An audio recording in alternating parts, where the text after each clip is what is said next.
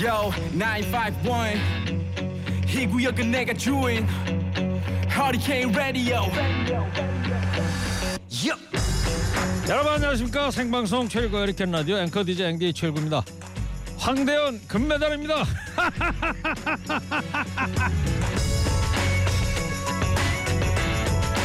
남자 쇼트트랙 1500m 경기 한국의 첫 금메달을 안겨준 황대현 선수 말고요 화제가 된 선수가 한 명 더 있습니다 미국의 케이시 도슨 선수인데요 도슨 선수는 올림픽 출전을 3주 앞두고 코로나 확진 판정을 받아서 검사만 45번을 받아야 했습니다. 그러다 보니 비행편이 마땅치 않아서 미국에서 프랑스로 다시 중국으로 돌고 돌아 경기 당일 아침에야 베이징에 도착할 수 있었습니다. 여러 번의 환승 탓에 수화물로 붙인 짐이 도착하지 않아서 다른 나라 선수에게 스케이트를 빌려 간신히 출전할 수 있었는데요. 29명 중에 28이었지만 그는 완주 후 기뻐하며 이렇게 말합니다. 그냥 여기 있다는 것 자체가 놀라운 일입니다. 올림픽이라는 꿈이 저를 계속 움직이게 했고 최고의 경험을 했습니다.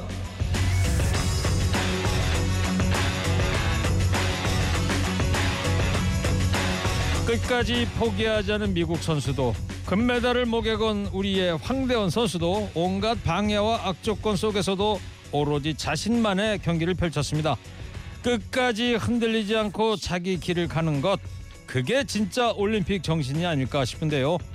주위의 상황이 어지러울지라도 나만의 레이스에만 집중하는 것 오늘 우리에게도 필요한 정신이 아닐까 싶습니다.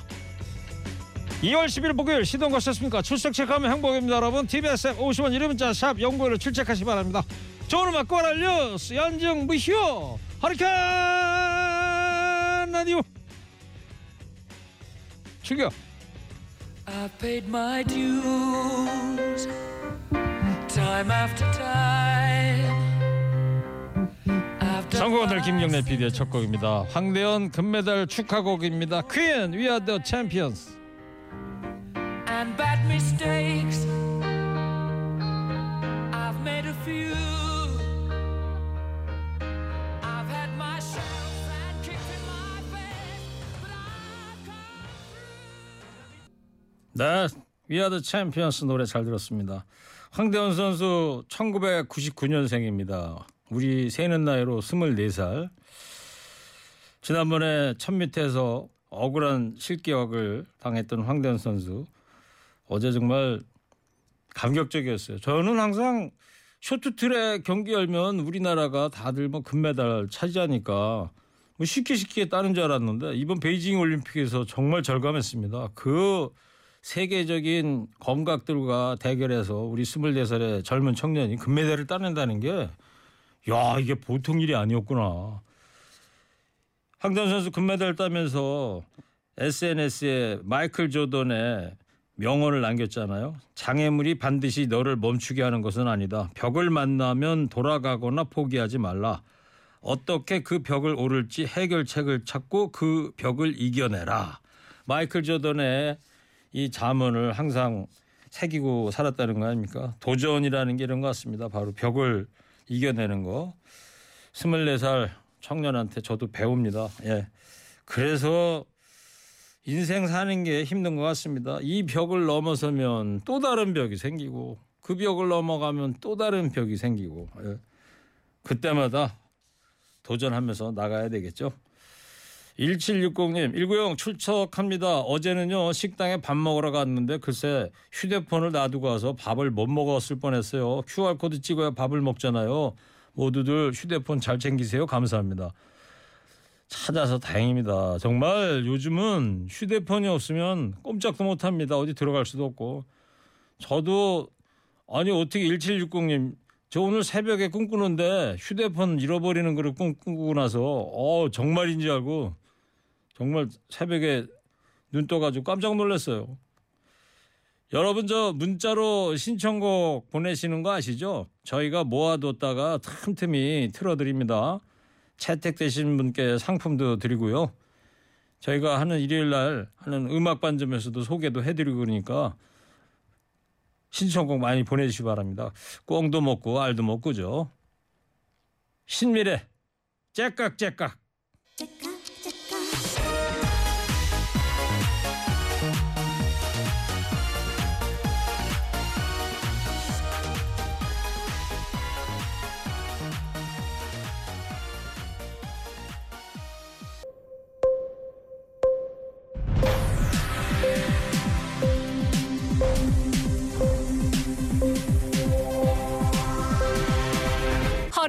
데스크.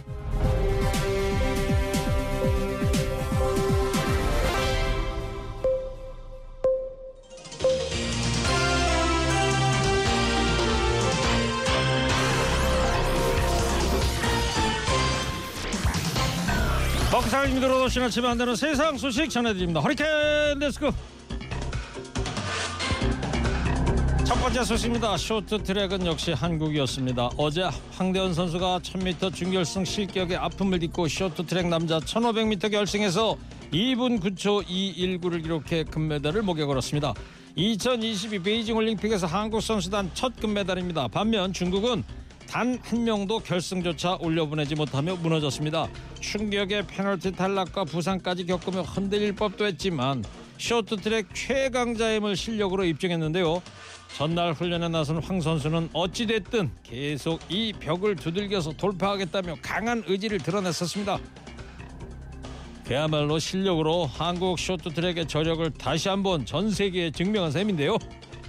어 중국 보고 있냐? 금메달은 이렇게 따는 것이지.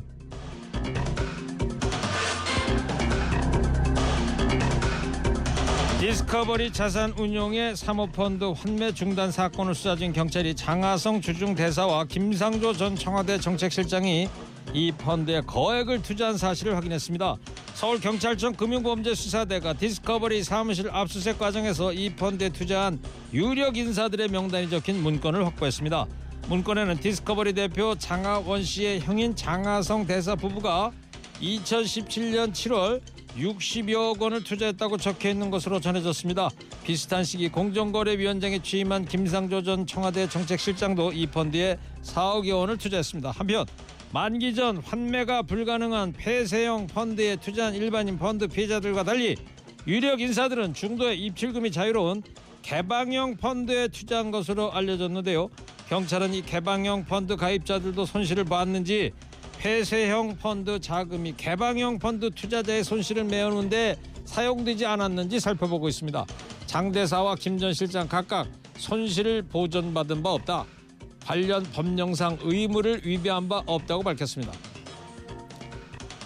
자, 두 사람 모두 경제 정책을 총괄해 주도하던 막중한 자리에 있던 고위 인사들입니다.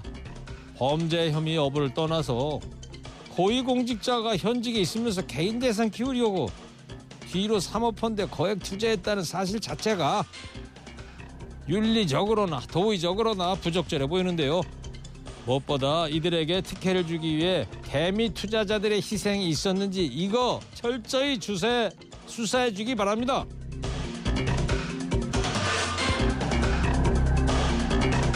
다음 소식입니다. 국민의힘 윤석열 대선 후보의 배우자 김건희 씨는 도이치모터스 주가 조작에 연루됐다는 의혹이 불거졌었죠. 윤 후보 측은 김 씨가 도이치 모터스 주식을 거래한 것은 맞지만 주가 조작 범행 이전이라 범죄와 무관하다고 해명해 왔습니다. 그런데 KBS의 취재 결과 윤 후보 쪽이 공개했던 신한증권 계좌가 아닌 다른 김 씨 명의의 증권 계좌들을 통해 주가 조작 기간에 40여 차례의 거래가 있었다는 사실 확인했습니다. 모두 도이치모터스 사건 피고인들의 범죄 근거로 검찰이 파악한 내역입니다. 더불어민주당은 김 씨가 도이치모터스 주가 조작 시기인 2010년 초 도이치모터스 유통 주식의 7.56%를 보유했다면서 김 씨 보유 주식이 주가 조작에 상당한 역할을 했을 것이라고 주장했습니다. 국민의힘은 민주당의 추정일 뿐이라면서 김건희 씨는 주가 조작에 관여한 사실이 전혀 없다고 반박했습니다. 유사일에 대통령 후보 부인 이름이 이렇게 매일 언론에 회자된 사례가 없었던 것 같습니다. 도이치모터스 주가 조작 관련자들이 구속 수감돼 있는데 유독 김 씨만 소환 조사조차 응하지 않고 있는 상황입니다. 대통령의 배우자는 몇십만 원에도 고개 숙여 사과하는 도덕성이 요구되는 자리입니다. 그런데 수십억이 연루된 마당에 그냥 이렇게 유야무야 넘길 일 절대 아니죠. 기업들의 일단 물적 분할에 개미 투자자들의 불만이 고조되고 있습니다. 물적 분할이란 회사의 특정 사업부를 분사해 별도 법인으로 100% 자회사를 설립하는 것을 의미하죠. 지난해부터 상장사들이 성장성이 높은 사업을 자회사로 물적 분할한 뒤에 상장하는 방식으로 자금을 조달하고 나섰는데요. LG화학이 전기차 배터리 부문을 분사해 LG에너지 솔루션을 설립해 상장시킨 게 대표적입니다. 기업 입장에서는 물적 분할로 신설 자회사 상장은 가장 손쉽게 자금을 확보할 수 있는 방식입니다. 그러나 모기업 주가를 떨어뜨려서 주주들은 직접적인 피해를 받을 수밖에 없습니다. 이렇게 개미 투자자들의 불만이 높아지면서 금융당국과 대선 주자들이 무분별한 물적 분할을 규제해야 한다는 입장을 내놓고 있습니다. 기업들이 손쉽게 알짜배기만 빼가는 물적 분할에 개미 투자자들 피눈물을 쏟을 수밖에 없는데요. 개미들의 피해는 줄이고 가져갈 몫은 더 키우는 방향으로 정부와 정치권이 개선안을 내놓기를 촉구합니다. 마지막 소식입니다. 세계 최대 커피 체인 스타벅스가 노조 결성을 추진하는 직원들을 한꺼번에 해고했습니다. 테네시주 멤피스 매장에서 일하는 직원 7명을 해고한 건데요. 스타벅스는 해고 사유로 보안과 방역 사규 위반을 들었습니다. 멤피스 매장에서 노조 결성을 추진한 직원들이 영업 시간이 끝난 뒤에 매장에서 언론사와 인터뷰했는데요. 외부인이 영업 시간 이후 매장에 입장하는 것도 금지돼 있다는 것이 회사 측의 설명이지만 해고된 직원들은 규정 위반이 사실이라고 하더라도 곧바로 최고 징계인 해고가 결정된 것도 이해할 수 없다는 반응입니다. 이에 대해 뉴욕주 버팔로에서 결성된 스타벅스 노조는 사측이 노조 결성을 추진하는 직원들을 보복한 것이라는 입장을 내놨습니다. 50년 만에 노조 탄생이라더니 아직 갈 길이 멀어 보입니다. 우리나라에서도 잦은 행사로 업무가 지나치게 과중하다면서 스타벅스 직원들이 사상 초유의 트럭 시위를 벌이기도 했었죠. 남의 나라 얘기가 아니네요. 오늘 허리케인 데스크 여기까지 하겠습니다. 깨어있는 시민이 됩시다. 잠시 후 show me the 뉴스에서 주요 뉴스 더 자세히 살펴보겠습니다. 3283님입니다. 최헌의 카사블랑카 신청합니다. 일구님 악몽이나 꿈 자주 꾸는 것도 금단 증상 이겨내는 한 증상이라 하더라고요. 아 그래요? 그러면 다행이고요. 고맙습니다.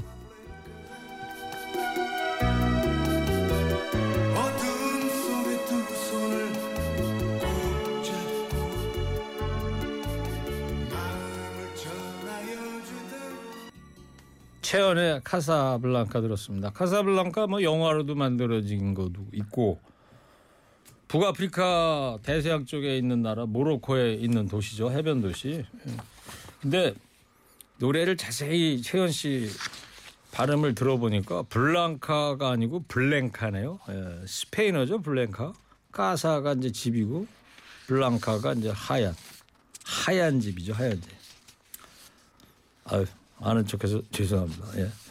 1107님께서 일구형 저도 담배 참은 지 17년째인데요. 아직도 담배 피우는 악몽을 꿔요. 힘내세요. 덕담이십니까? 저 오늘로 딱 60일밖에 안 됐는데 17년째 됐는데도 담배 생각이 있으시다 그러면 아 어떡하라는 거예요 그래. 예. 사실 그래서 지금 여기 편의점에서 파는 사탕도 갖다 놓고 오늘따라 또 유난히 좀 생각이 납니다. 참아야죠. 뭐 어떻게 하겠어요. 황대현 선수가 벽을 넘는다는 것처럼. 예. 근데 17년 지나면 제가 몇 살이에요? 거의 여든 다 돼가는데. 알겠습니다. 이렇게 관심 가져주셔서 고맙고요. 예. 금연이 참 좋은 점이 훨씬 더 많다는 거 매일매일 깨닫고 있습니다. 예. 잠시 후에 show me the 뉴스 하겠습니다. 지금 시각 2시 29분입니다. 꼭 알아는 뉴스만 골라 전해드리겠습니다. show me the 뉴스, 뉴스 전할 분들입니다. 봉보로 봉봉. 봉봉봉 이분은 지치지 않습니다. 최진봉 성공회 되겠습니다. 네 안녕하세요 최진봉입니다 뚱커벨 인사이트 K 배종찬 소장입니다. 벨벨벨벨벨벨벨벨. 간결하게 해주세요. 예. 어, 오늘 날씨가 좀 덥지 않아요? 저, 저 웃도를 벗었지 않습니까 네. 종찬 우리 종찬 후배님 근데 배 소장님은 그대로 입고 계세요 내복 코트에다가 목도리에도 안 더워요? 저는 이게 유비무환입니다. 무슨 또 실내? 오셈 추위가 올 수도 있거든요. 아니 실내잖아요. 오미크론과의 전쟁이에요. 알겠습니다. 예. 근데 지금 김영지 작가가 예.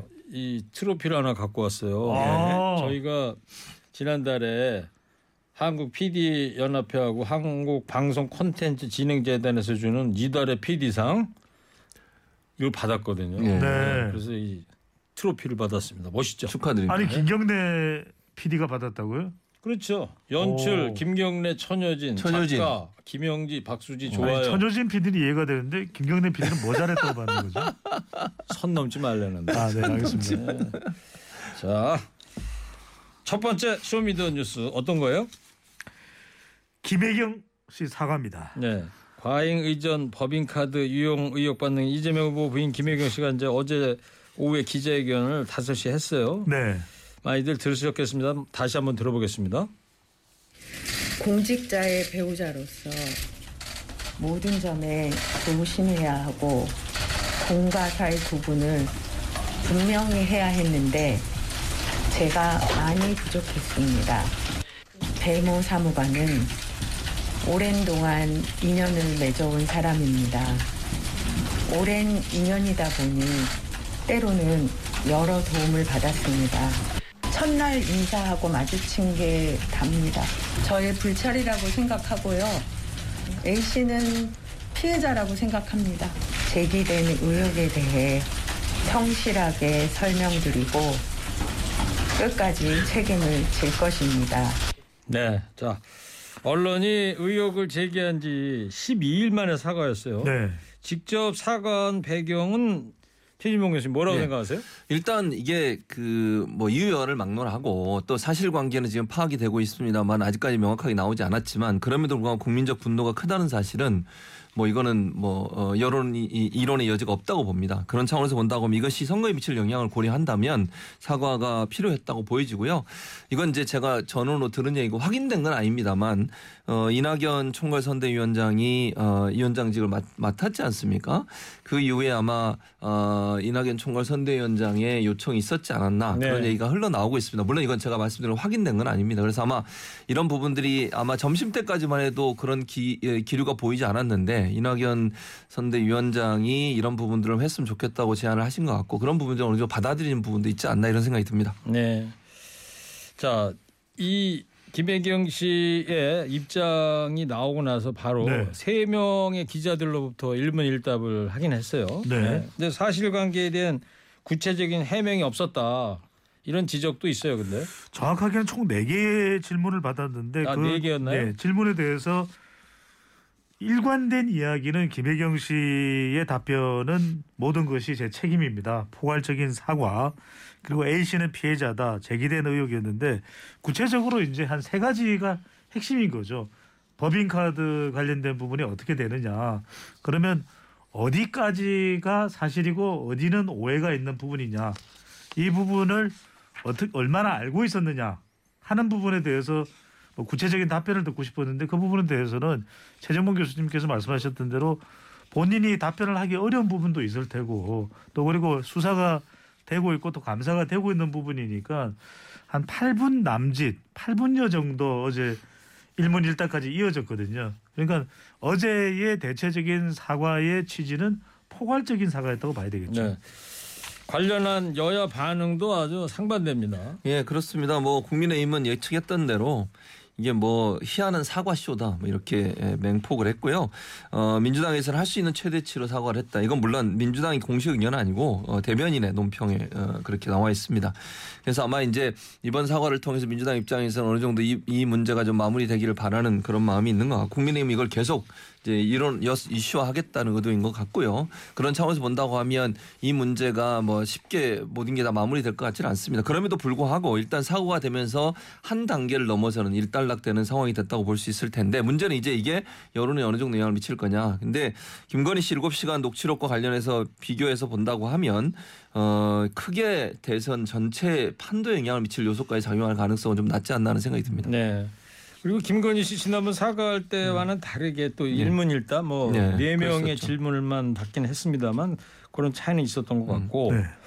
그리고 현건택 민주당 선대 대변인이 제보자한테 돈 때문에 폭로한 거 아니냐 이렇게 말해갖고 2차 가해 논란을 빚었었는데 또 사과를 했어요. 했습니다. 현건택 대변인이 더 많은 더 집중적인 비난을 받았다고 봐야 되겠죠. 그러니까 돈 때문에 제보자가 폭로한 거 아니냐 이 내용보다도 더 비판의 중심에 섰던 내용은 그 부분이거든요. 아니 피해자 A 씨가 배 씨가 발탁해서 일을 하게 된 사람인데 어떻게 일을 하게 되면서부터 7개월 중에서 거의 6개월 가까이를 녹취를 하고 기록을 남기느냐 이건 이해가 안 된다 어떤 의도가 있는 건 아니냐 이런 이야기를 했는데 그래서 이제 2차 가해라는 이야기가 나오는데 이 부분에 대해서 현건택 대변인이 불찰이다 죄송하다 피해자 A 씨에게 사과드린다고 밝혔습니다. 그렇죠. 그 김영 씨도 어제 딱 그 부분을 끄집어서 A 씨는 피해자다 네. 분명히 이제 언급을 했어요. 이낙연 위원장이 이 자중 모드로 좀 돌입해야 된다 이런 요구가 이제 영향을 미친 것 같기도 하고 아까 최 교수님도 얘기했습니다만 그런데 이 위원장이 선대위에 합류하자마자 추미애 전 장관하고 마찰이 좀 있었어요. 예, 뭐 추미애 전 장관이 페이스북에 글을 올렸는데요. 지난 경선 과정에서 잘 뭐 기억하실 텐데 이낙연 후보 당시 후보가 화천대유는 이재명 후보의 비리다라고 처음 문제를 제기를 했거. 근데 이게 이제 추미애 장, 전 장관은 뭐라고 얘기했냐면 작년 8월인가 9월인가 아마 그랬을 겁니다. 그래서 이제 논란이 돼가지고 이게 이제 지금 이, 어, 대선의 이슈가 된거 아니겠습니까? 그래서 처음으로 문제를 제기한 게 이낙연 후보니 근거 없는 네거티브 공격에 대해서 사과하라라는 얘기를 했어요. 글을 올린 겁니다. 물론 이제 거기에 대해서 어, SNS에 올린 거죠. SNS에 글을 올린 거죠. 뭐. 그 의도는 알겠어요. 그러니까 이 후보 이재명 후보가 결백하다는 거를 이제 송갈 선대위원장이 좀 한번 얘기를 했으면 좋겠다 이런 의도인 것 같은데 이제 그럼에도 불구하고 대외적으로 보면 이게 내분으로 비춰질 수 있는 위험성이 있지 않겠습니까? 그렇죠. 총괄 선대위원장으로 되자마자 이제 저격을 한 게 돼버려서 이 부분을 이제 스스로 내리셨습니다. 아마 제가 듣기로는 이재명 후보도 추미애 전 장관한테 얘기하신 것 같아요. 전화로 뭐 예, 얘기했잖아요. 내려달라고. 왜냐하면 이게 뭐 잘잘못 지금 따질 때는 아니거든요. 물론 나중에 아마 어, 이낙연 총괄선대위원장께서도 필요한 시기가 되면 어, 알고 봤더니 대장동은 뭐 어, 국민의힘과도 연관돼 있는 것 같다. 이게 뭐 이재명 후보가 연관된 줄 알았는데 그게 아니 아니. 걸로 보인다라든지 이런 발언을 네. 할 거로 저는 봐요. 그래서 지금 당장 이런 문제 때문에 서로 이렇게 부딪히는 모습을 보이는 것은 선대위 출범 또 새로 총괄 선대위원장 맡- 맡으셨는데 긍정적인 영향보다는 부정적인 영향을 미칠 우려 때문에 결국 SNS 글을 내렸습니다. 네. 그리고 최 교수님 예. 어제 밤에 이제 KBS가 단독 보도를 했어요. 예. 윤석열 후보인 김건희 씨의 그 도이치모터스 주가 예. 조작 연루 의혹 요걸 예. 보도를 했지 않습니까? 예, 그렇습니다. 전체적으로 주가 조작 의심 지금까지는 윤석열 후보 측에서는 본인은 주가 에, 그 김건희 씨는 주가 조작에 참여한 적이 없고 그 전에 이미 나왔다. 그리고 제기했던 어, 제출했던 은행 그 계좌가 있어 증권 계좌가 있었거든요. 근데 네. 그 증권 계좌 말고 다른 증권회사 계좌에서 이런 정황이 포착됐다고 어제 KBS가 보도를 했고요. 전체 거래액이 7.7% 이게 50억 정도 됩니다. 50억 정도의 주가 거래가 김건희 씨 계좌에서 이루어졌다. 여러 차례 이루어진 걸로 알려지고 있고요. 이게 이제 그 사- 팔 사람과 살 사람이 정해져 놓고 가서 계좌 어, 거래를 하는 거예요. 그래서 거래가 활성화된 것처럼 보여서 주가를 띄워 올리는 거거든요. 그 중에 이제 김건희 씨와 최은수 씨, 김건희 씨 어머니 되신 분 둘 사이에 계좌 거래도 있었고요, 아, 주식 거래도 있었고요, 다른 분들과의 주식 거래도 있었다는 거죠. 그러면 이게 윤석열 후보가 해명했던 것처럼 이미 주가 조작 전에 빠져나왔고 본인의 계좌는 전혀 사용되기 없, 사용된 적이 없다고 했던 말과 정면으로 배치되는 것이거든요. 그렇게 주장을 그렇게. 주장을 했죠. 지난번 어, 토론회 관훈 네. 토론에서도 그랬었고요. 그래서 이 부분이 이제 새롭 게 의혹이 제기됐기 때문에 이 부분과 관련해서는 이제 조사나 수사가 이루어져야 한다고 봅니다. 그리고 아까 관련자들은 이미 다 구속이 돼 구속이 있고. 돼 있죠. 근데 김건희 김건희 씨에 대해서는 검찰이 어제 KBS 보도 보니까 예, 예, 예. 비공식 소환 조사를 하려고 하는데 응하지 않고 응하지 않고 있는 거예요. 거죠. 그러니까 그것도 사실은 김건희 씨가 이, 이 보도 이후에 논란이 될 수밖에 없어요. 본인이 조사도 안 받고 예를 들면 피- 회피하고 있고 대선 끝나고 나서 조사 받겠다고 그러거든요. 예. 그럼 대선 전에는 국민들이 어떤 일이 있었는지를 제대로 파악할 수가 없는 거이 아닙니까? 여당이 지금 맹 공세를 펴고 있는 거죠. 그래서. 그렇습니다. 이 의혹이 제대로 밝혀져야 된다는 것이고 그것이 검찰 수사가 제대로 되지 않는 이유가 무엇이냐를 되묻고 있는 것이고 특히 뭐 김건희 씨의 통화 녹취 내용보다는 계속해서 이제 여당에서 지속적으로 제기되어 왔던 것이 허위 경력 또 수상 기록 이 재산 축적과 관련된 의문들이거든요. 바로 이런 부분들이 이제 밝혀져야 된다라는 것을 여당에서는 계속 강조하고 있습니다. 자, 대선 오늘로 이제 27일 남았습니다. 단일화 둘러싼 야권 신경전이 이제 거세지고 있는데 보니까 오늘 안철수 후보가 네이버하고요. 예. 20억 원짜리 유세차 계약을 완료했다 얘기를 하더라고요. 예. 그러니까 이번 일요일 다음 주 월요일 이틀간 후보 등록을 하고 예. 15일부터 이제 화요일부터 본격 유세에 들어가는 거 아니에요? 공식 선거. 운동입니다. 네, 맞습니다. 그래서 왜 이 얘기가 이 얘기를 왜 했겠으면 안철수 후보가 이준석 대표가 계속 안철수 후보를 공격했던 공격 포인트가 돈 뭐냐면 없는 거 없어서 아니냐. 그렇죠. 돈 때문에 못 할 거다. 완주 못 한다. 중간에 사퇴한다. 그렇게 계속 공격을 했거든요. 그러니까 이준석 대표가 라디오 인터뷰에서 최근에도 이런 얘기를 했어요. 공식 선거운동을 시작하는 음증을 보이지 않는다라고 주장을 하면서 이게 아니 다. 안, 후- 안 후보는 중도에 사퇴할 거다 이렇게 얘기를 했는데 그걸 반박하기 위해서 안철수 후보가 일부러 이 얘기를 한 거죠. 그러니까 결국은. 돈이 만약에 있다면 예. 지금 후보 등록 며칠 안 앞뒀는데 예. 현수막도 만들어야 그렇죠. 되고 유세차도 만들어야 만들어 되는데 지역도 거점들도 만들어야 네, 되고 전국 보니까 국민의당 쪽에 그런 낌새가 포착이 안안 된다. 되더라. 그런 돈 없는 거. 아니냐 이런 거죠. 예, 맞습니다. 그런데 그래서, 예. 안철수 후보가 무슨 소리냐? 나 네이버하고 20억짜리 20억짜리 유세차 세차 계약했다. 그 말은 완주할 생각이 있다. 안주하겠다. 돈 때문에 안 하는 건 아니다. 내가 이 정도는 된다라는 의도로 보여집니다. 윤 후보는 단일화에 있어 협상이나 경선은 없다 이렇게 못 받고 있어요. 10분 안에 해결하겠다 그렇죠. 이런 입장. 선을 긋고 있는 거죠. 특히 이제 협상이나 경선은 없다는 것은 여론조사 방식에 이 단일화는 없다는 것이고 협상이 없다는 이야기는 어떤 혜택도 양보하거나 이런 건 없다라는 것이거든요. 근데 여기서 10분이 어떤 의미냐면 10분에 대해서 여러 의견들이 나오고 분석이 나오고 있는데 대체적으로 어제 우리가 김현자 씨의 뭐 10분대로 이런 노래도 연관해서 틀어드렸지만 그런 것 같아요.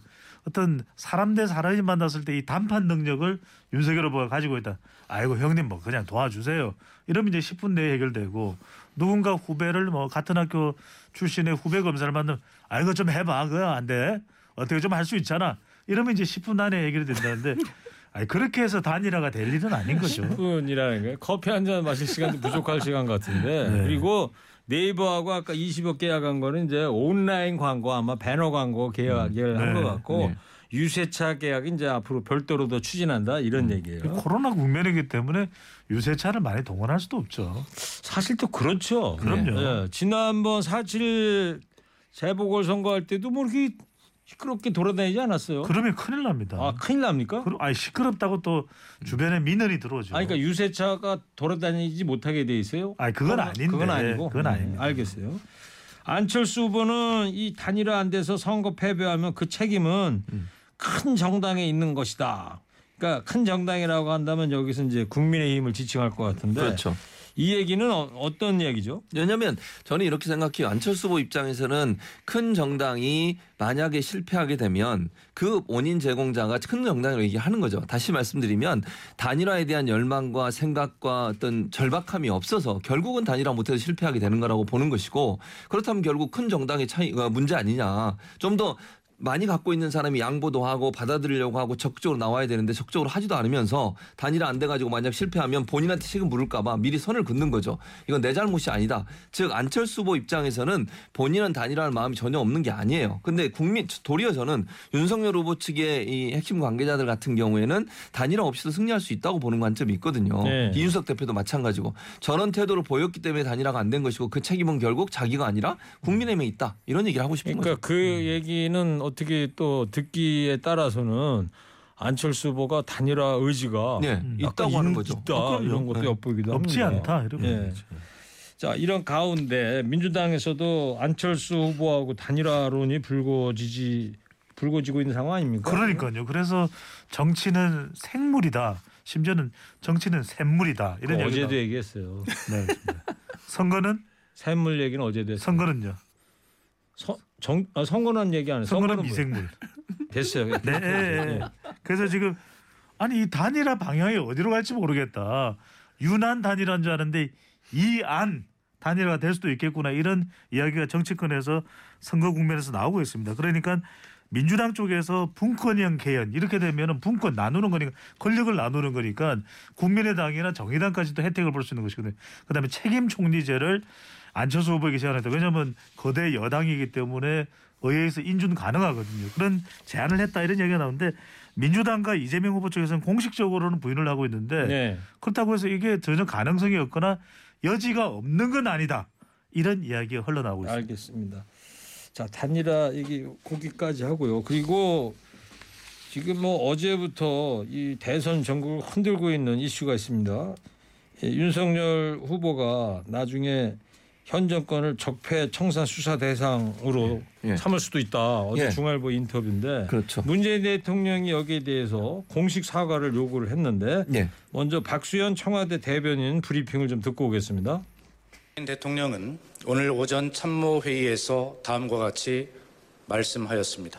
중앙지검장, 검찰총장 재직 때에는 이 정부의 적폐를 있는데도 못 본 척 했다는 말인가? 아니면 없는 적폐를 기획 사정으로 만들어내겠다는 것인가 대답해야 한다. 그리고 현 정부를 근거 없이 적폐 수사의 대상, 불법으로 몬 것에 대해 강력한 분노를 표하며 사과를 요구한다. 네, 박수현 청와대 대변인 얘기 좀 들어봤어요. 예, 지금 말씀하신 것처럼 뭐 청와대는 저는 더 강하게도 얘기했어야 한다고 개인적으로 생각을 하는데 이 윤석열 후보가 중앙일보의 인터뷰에서 그런 얘기를 했습니다. 이 민주당 정권이 검찰을 이용해서 얼마나 많은 범죄를 저질렀나 거기에 상응하는 책임을 져야 한다 라고 하면서 문재인 정부가 범죄를 저질러 기정사실화했어요. 뭐가 범죄 범죄가 뭐가 있습니까? 적폐가 뭐가 있죠? 뭐 나온 게 있습니까? 지금 이 적폐 청산한다고 하겠는데 적폐 청산하기 위한 뭐 그럼 게이트가 있습니까? 문재인 정부에서 뭐가 뭐- 그리고 또 하나 문재인 정부에서 서울중앙지검장은 검찰총장을 누가 했습니까?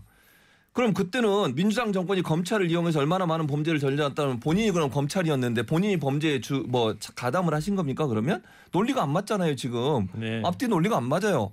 이런 이런 얘기를 하면서 뒤에 가서 이제 얘기가 나온 거예요. 집권하면 현- 전 정권 적폐 수사를 할 것이냐 물으면 해야죠, 해야죠, 돼야죠 이렇게 세 번을 얘기했습니다. 예. 앞에 부분과 연결시켜서 생각을 해보면 민주당 정권이 검찰을 이용해서 많은 범죄를 저질렀고 그거 적폐 청산 하겠다는 겁니다. 본인이 그 당시에 서울중앙지검장도 하셨고 검찰총장을 하신 분이에요. 알겠어요. 이런 너무 말씀을 화내지는 마시고요. 전 이해가 좀 안 됩니다. 화나셨는데. 자, 인데 요 청와대의 이 입장에 대해서 국민의 힘이 이거 부당 선거 개입이다 이렇게 지금 가고 있어요. 그렇게 보는 거죠. 그렇게 주장하고 공격하는 이유는 대선 후보에 대해서 대통령이 나선 것은 어떤 의미겠느냐? 선거 개입의 의미를 가진다. 특히 이제 이준석 국민의힘 대표는 어, 문재인 대통령이 윤석열 후보에게 사과를 요구한 것은 선거 개입이다. 이렇게 되면 선거 판세에 영향을 미치는 거 아니냐라면서 하나의 말을 덧붙였습니다.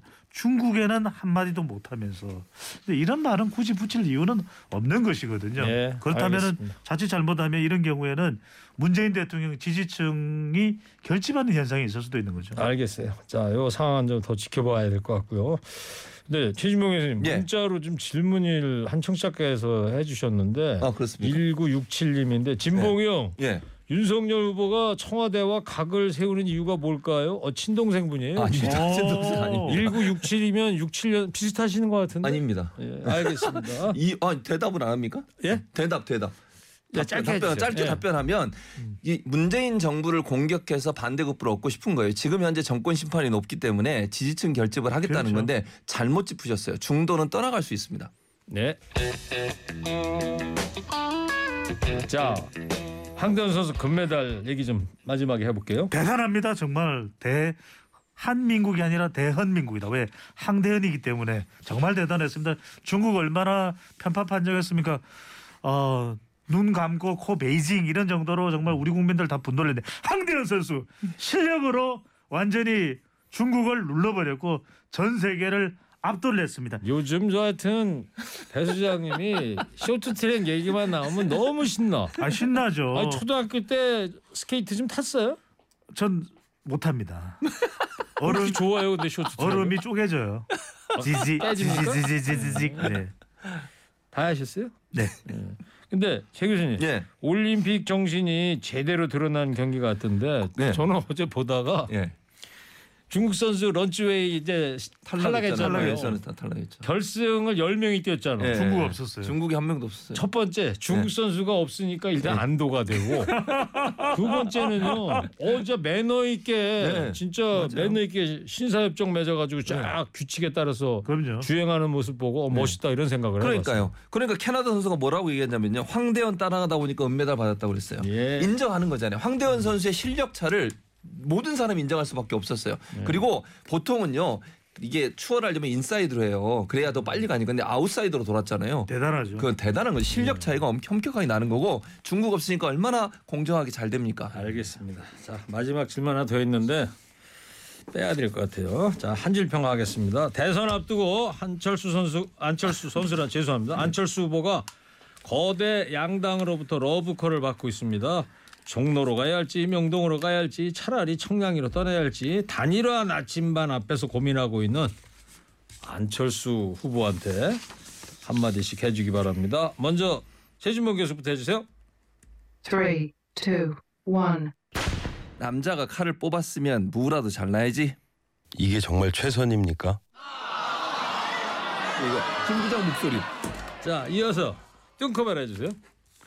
Three, two, one. 단일화로 가야 할지 완주로 가야 할지 끝까지 가야죠. 인생 뭐 있니? 직진이야. 이러다가는 다 죽어. 다 죽는데. 오징어 게임의 오달순에 이러다간 다 죽어. 0952님 청취자께서 최진봉 화염방사. 어, 아, 화염방사. 아. 불을 뿜었다 이런 얘기. 감사합니다. 병과는 정훈 병과잖아요. 네 맞습니다. 정훈. 네네. 자, 대한민국 정훈이 말로 말로 하지. 대한민국 해병대 정훈 장교 출신입니다. 모르세요? 자, Show Me the 뉴스 지금까지 최진봉 교수, 배종찬 소장이었습니다. 두 분 감사합니다. Show Me the 뉴스.